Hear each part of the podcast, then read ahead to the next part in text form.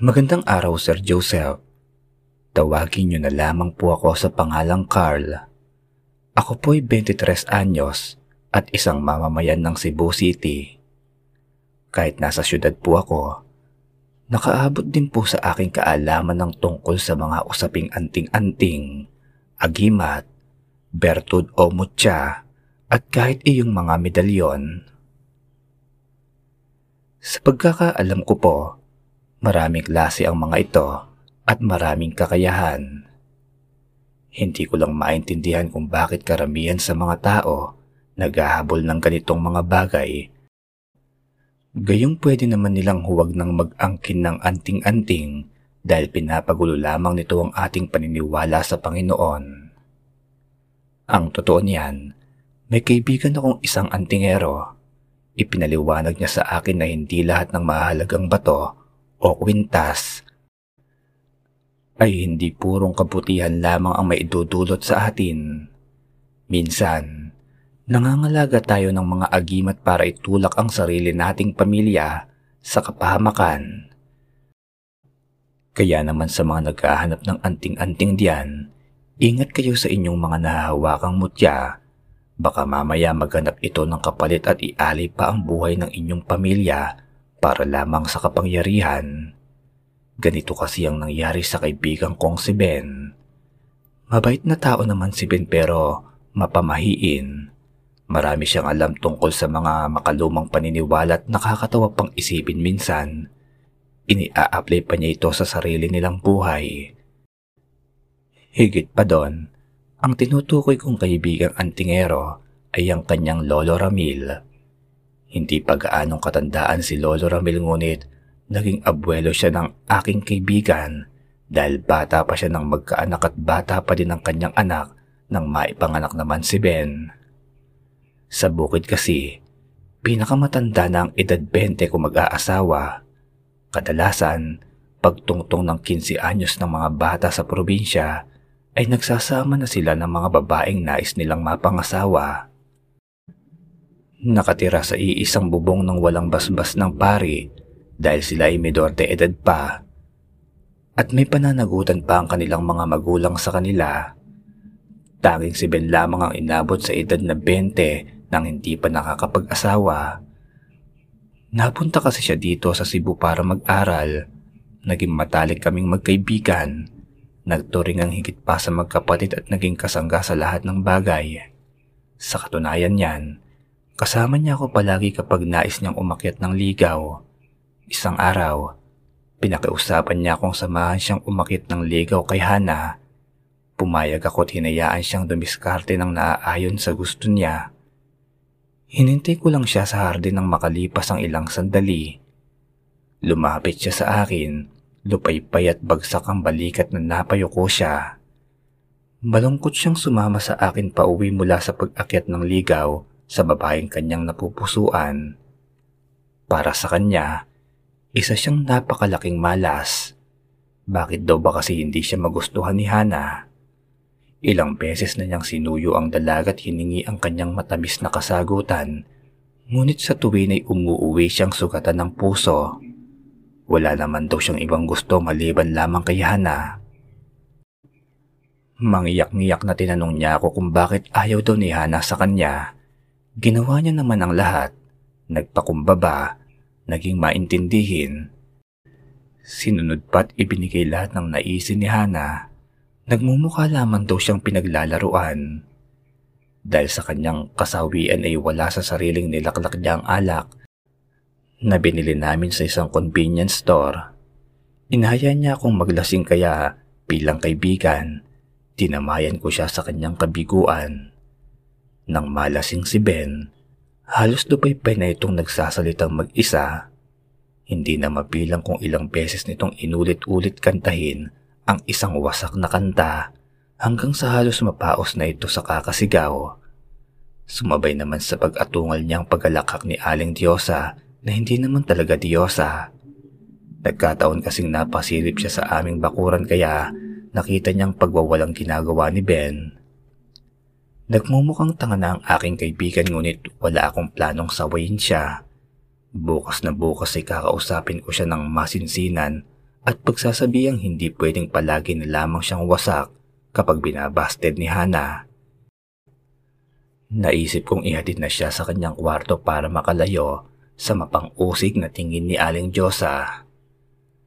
Nang makapasok siya sa kanyang silid, ay ipinagpatuloy niya ang kanyang drama. Umiyak at sumigaw siya habang kinakausap ang unan na parang tanga. Tila baka siyang umaatungal at binubuhos ang lahat ng sakit na kanyang nararamdaman sa unan habang pinagmamasdan ko siya.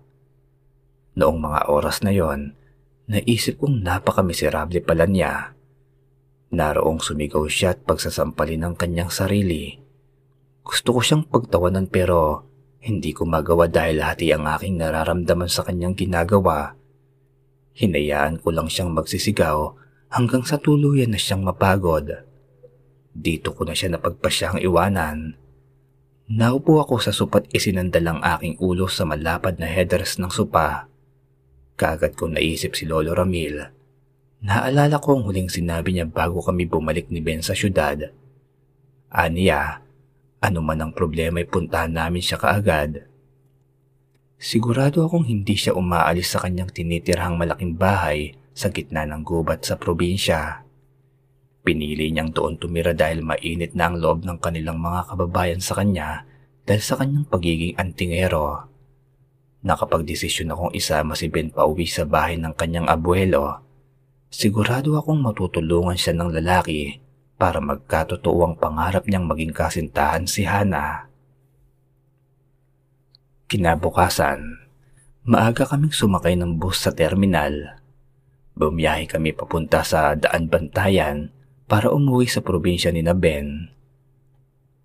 Alam kong masyadong delikado ang hakbangin namin ito, ngunit umaasa akong makikita namin si Lolo Ramil at mahihingan ng mutya na pwedeng pangalagaan ni Ben para magsilbing pang-akit sa babaeng kanyang napupusuan. Maswerte na lamang dahil walang traffic sa probinsya, diretso ang aming paglalakbay sa walang anumang distorbo. Habang papasok kami sa malaking arkong may nakasulat na maligayang pagdating sa baryo Ligaya, ay tumagundong ang aking dibdib. Ang pagkabalisa ko'y mas lumalapat tumatak iyon sa aking buka lalo pat binabaybay na namin ni Ben ang kakahuyang may makipot na kalsada papunta sa malaking bahay. Batid kong naroroon ang lolo ni Ben dahil matagal na itong hindi pa nagpapakita sa mga tao. Ipinagbawal na kasi sa kura paroko sa kanilang lugar ang lapitan ng nasabing lalaki sa tuwing may nais silang ipagamot. Dahil kasi sa pangongolekta nila ng anting-anting, nababawasan na di umano ang paniniwala ng mga tao sa Panginoon at wala nang gaanong sumasambat nagsisimba sa simbahan. Lahat kasi umaasa na lamang sa kapangyarihang taglay ng mutya at agimat. Kaya naman, halos lahat ng tao ay naging barumbado at matataas na ang tingin sa mga sarili nila. Biglang napahawak sa aking braso si Ben nang matanaw namin ng may kalakihan nilang bakuran. Bago makapasok sa loob ng bakuran, ay nanginginig kaming pinagtas ang makipot na daanang nababalutan ng mga gumagapang na halaman. Ang mga malalaking dahon nitong nagbistulang lumot na na nakabalot na sa dingding. Hindi ako natatakot sa lugar na ito dahil kilala ko si Lolo Ramil. Siya ang nagmistulang ikalawang magulang ko noong mga panahong ako naman ay wasak at walang mapuntahan. Totoong lolo ito ni Ben, ngunit mas malapit ako sa kanya. Inihakbang ko ang aking mga paa sa nag-aanyayang hagdan papalapit sa main door. Hindi na ako kumatok at basta na lamang iyong binuksan ng malaki nang makitang nakaawang naman ito.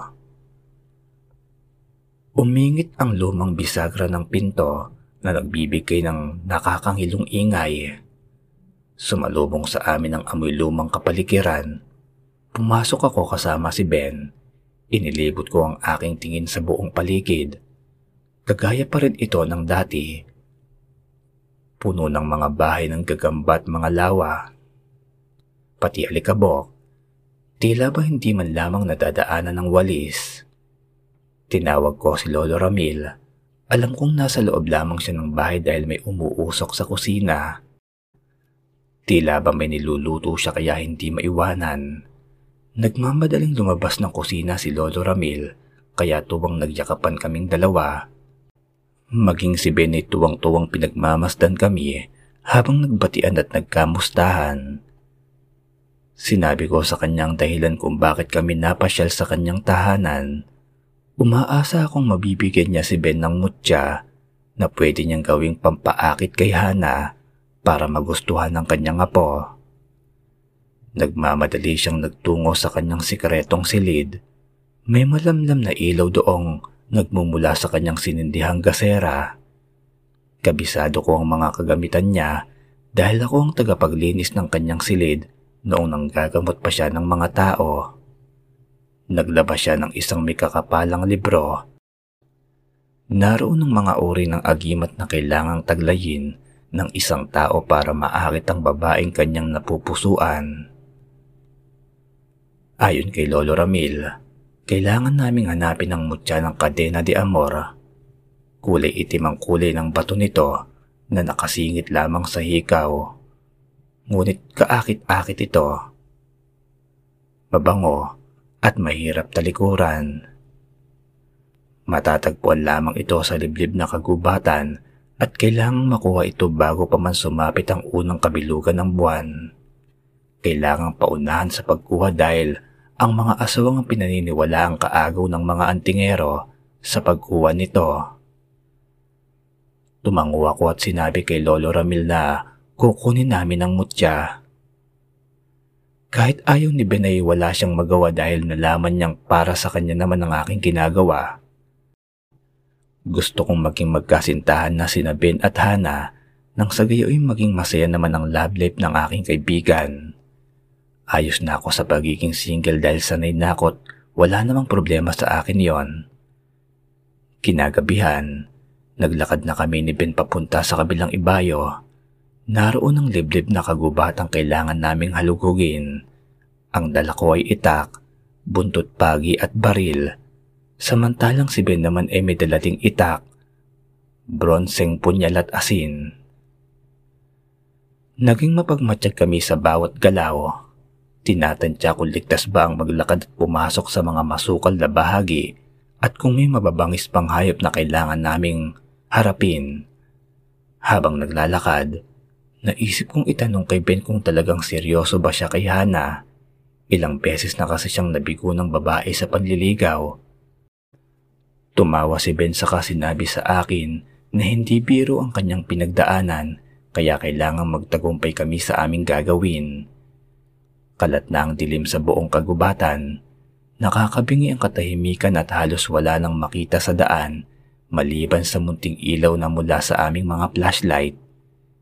Di nagtagal, nakarating kami sa isang malaking kuweba. Maraming naglalaki ang mga ribulto at kung ano-anong kakaibang forma na gawa sa bato. Pumasok kami sa loob at kaagad na natanaw ang mga napakagandang halaman ng kadena de amor. Sa bukana pa lamang, langhap na langhap na namin ang napakabangong amoy nito. Tila ba walang katulad. Sinabi ko kay Ben na maging alerto at kuhanin ang mutyang ilalabas ng pinakamatandang bulaklak ng kadena de amor. Kinailangan ko kasing harapin ang babaeng basta na lamang sumulpot sa aming harapan habang tumutulo ang malapot na laway. Bigla akong kinilabutan ng umangil ang aswang. Gayunpaman, tinapangan ko ang aking loob at hinarap ang kalaban. Kailangan ko siyang matalo habang kinukuha ni Ben ang aming kailangan saka sisiguraduhin makakalabas ng buhay sa kagubatan ito. Nagmistulang umatungal ang aswang na para bang naghahanda na sa kanyang pagsugod. Inilabas ko naman ang aking buntot pagi para labanan ito. Inayaan kong lapitan ni Ben ang bulaklak hanggang sa magkasagupaan na nga kami ng aswang Kay bilis ng kanyang mga kilos habang pinagkakalmot ako nito pero hindi niya naman ako napupuruhan. Magaling din akong umiwas sa mga pagsugod niya kahit papaano. Nang magsisigaw si Ben na tanda na nakuha na niya ang aming sadya, Dali-dali ako naghanap ng paraan para tapusin ang aswang. Hindi ako nagpasindak sa kanyang angil. Sa halip, inilabas ko ang aking itak at iwinasiwas sa kanyang muka sabay saboy sa kanya ng asin. Napasigaw ang aswang ng matakpan ng asin ng kanyang mga mata. Walang takot kung sinugod ang aswang, saka tinadyakan dahilan para mapahandusay siya sa batuhan. Kinuha ko ang pagkakataong iyon para makatakbo kaming dalawa ni Ben.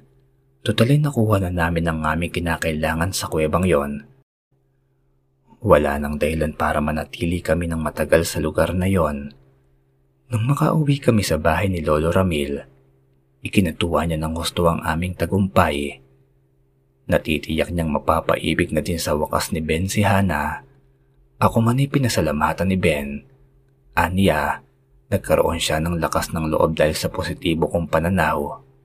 Malaki daw ang kanyang utang na loob sa akin dahil tinulungan ko raw siya na matupad ang pangako niya. Umuwi kami ng Cebu pagkatapos ng aming munting bakasyon. Napag-usapan na namin ang mga gagawin para mapaamo ni Ben ang babaeng nais niyang ligawan. Wala akong ibang nais kundi ang mapasaya siya.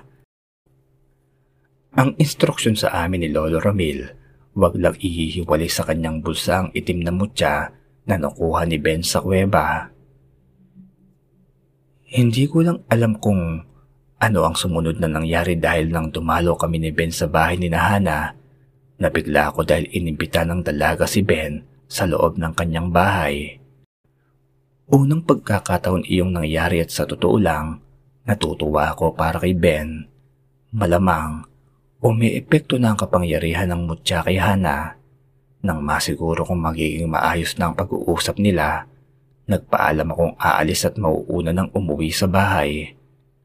Nasa kalagitnaan na ako ng pagtulog ng magulantang ako.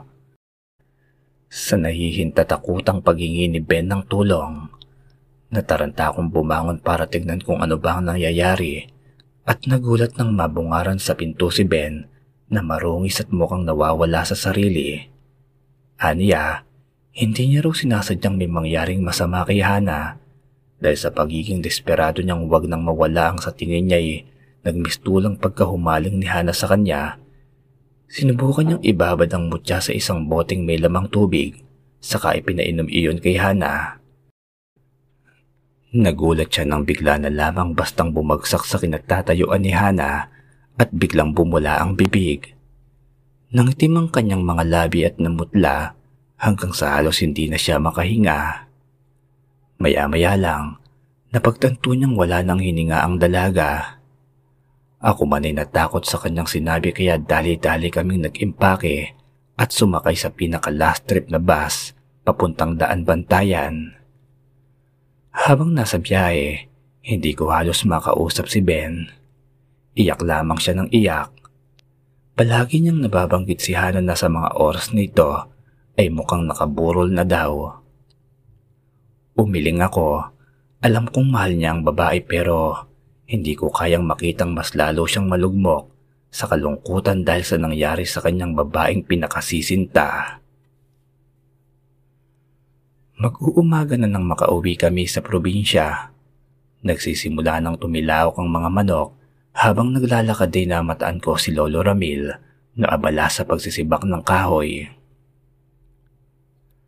Siya man ay balisa at kayo na lamang ang labis niyang tuwa nang makita niya kaming papasok sa bahay.